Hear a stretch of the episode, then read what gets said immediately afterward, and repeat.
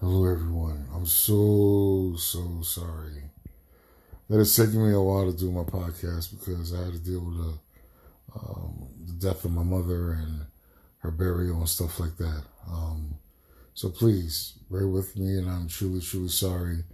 Um, I will not take this much time off again. I'll try to get back to our regular, regular times on Wednesdays and Fridays of my bedtime story podcast. But I want to thank everybody for coming in and listening to me and hearing me for a little while and letting me share my experiences and part of my life with you guys. I'm truly grateful for every single last one of you guys. I try to make this podcast grow. You guys help me grow because you're growing with me at the same time. And I can never be more grateful for every single last one of you. Oh, just to talk about a couple of a couple of issues that I have. Um, unfortunately, with the writers, um, SAG is going to go on strike, so the actors are going on strike as well. Um, as of huh, looking at right now, huh, they already did for the last forty six minutes. So that being said, the strike is on, and you know, until it's settled, the writers are settled, we settled that uh, there's not going to be any work no TV, no television, not for a while until this all settles and the smoke clears. Um, it's a shame, but I get why they're doing it. I understand it because residuals are next to non-existent anymore, and um, the streaming channels are taking advantage of that fact, and um, lowballing contracts and not adding residuals and then adding the difference between an AI, which you're going to try to have AI replace actors with their permission to use them in movies instead of using the physical being themselves is just mind boggling to me. So, so some things are rectified and fixed.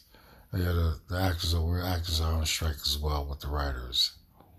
It'll get fixed because they can't do without TV and can't do without movies and there's so many, so much money invested in some of these projects. It'll be wise for the production houses and the streaming channels to bargain and make a deal with the actors and the writers. Um, talk about relationships and um, you know situationships and stuff like that. You know what I'm saying? So, you know, you you're gonna find no matter how old you are. I could care less if you're 99 years old. There's always opportunity to find love.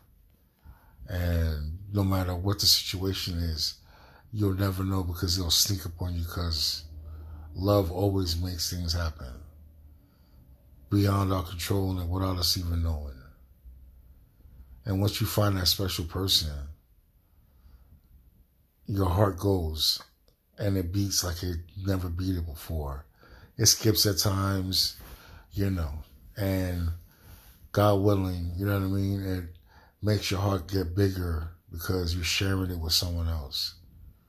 You know, and it's an amazing feeling to be with someone, to say that you love them every day, that you care for them every day, hearing their voice every day, speaking to them and letting them know that the feeling is mutual. And you try to make sure that the one person that you're with is your forever after. Sometimes it doesn't work that way. Sometimes you go through countless numbers of relationships before you find that one that's your forever love. We all go through it. You know what I'm saying? So even I, myself, you know what I mean? Recently found the love of my life.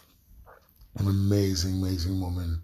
Smart, intelligent, brilliant, vibrant, absolutely amazing. No doubt about it. 100% unique. There's not another one of her. And I'm truly blessed to know her. I'm honored to be with her. And I'm just honored that we get to share our, both our worlds together. And that can happen for anyone. That can happen for every person out there. You just have to wait. Wait it out because it's not always on your time, it's on God's time. So when He feels as though that you need to be with someone, He'll find you someone and connect you with that person. Now it's up to you to make that person your forever after. You will go through trials and tribulations, you know what I'm saying? bits of ups and downs, bumps along the way, but that every relationship is like that. There's no perfect relationship ever. And you're going to learn how to rectify and fix certain situations. And that helps both of you guys grow together into one entity, right? And to know that no matter what you go through, you're always going to love and care for each other wholeheartedly, no matter what. And that absolutely is an amazing, amazing feeling. So it's been really long for me. And to be honest, I gave up hope. And it was out on a whim.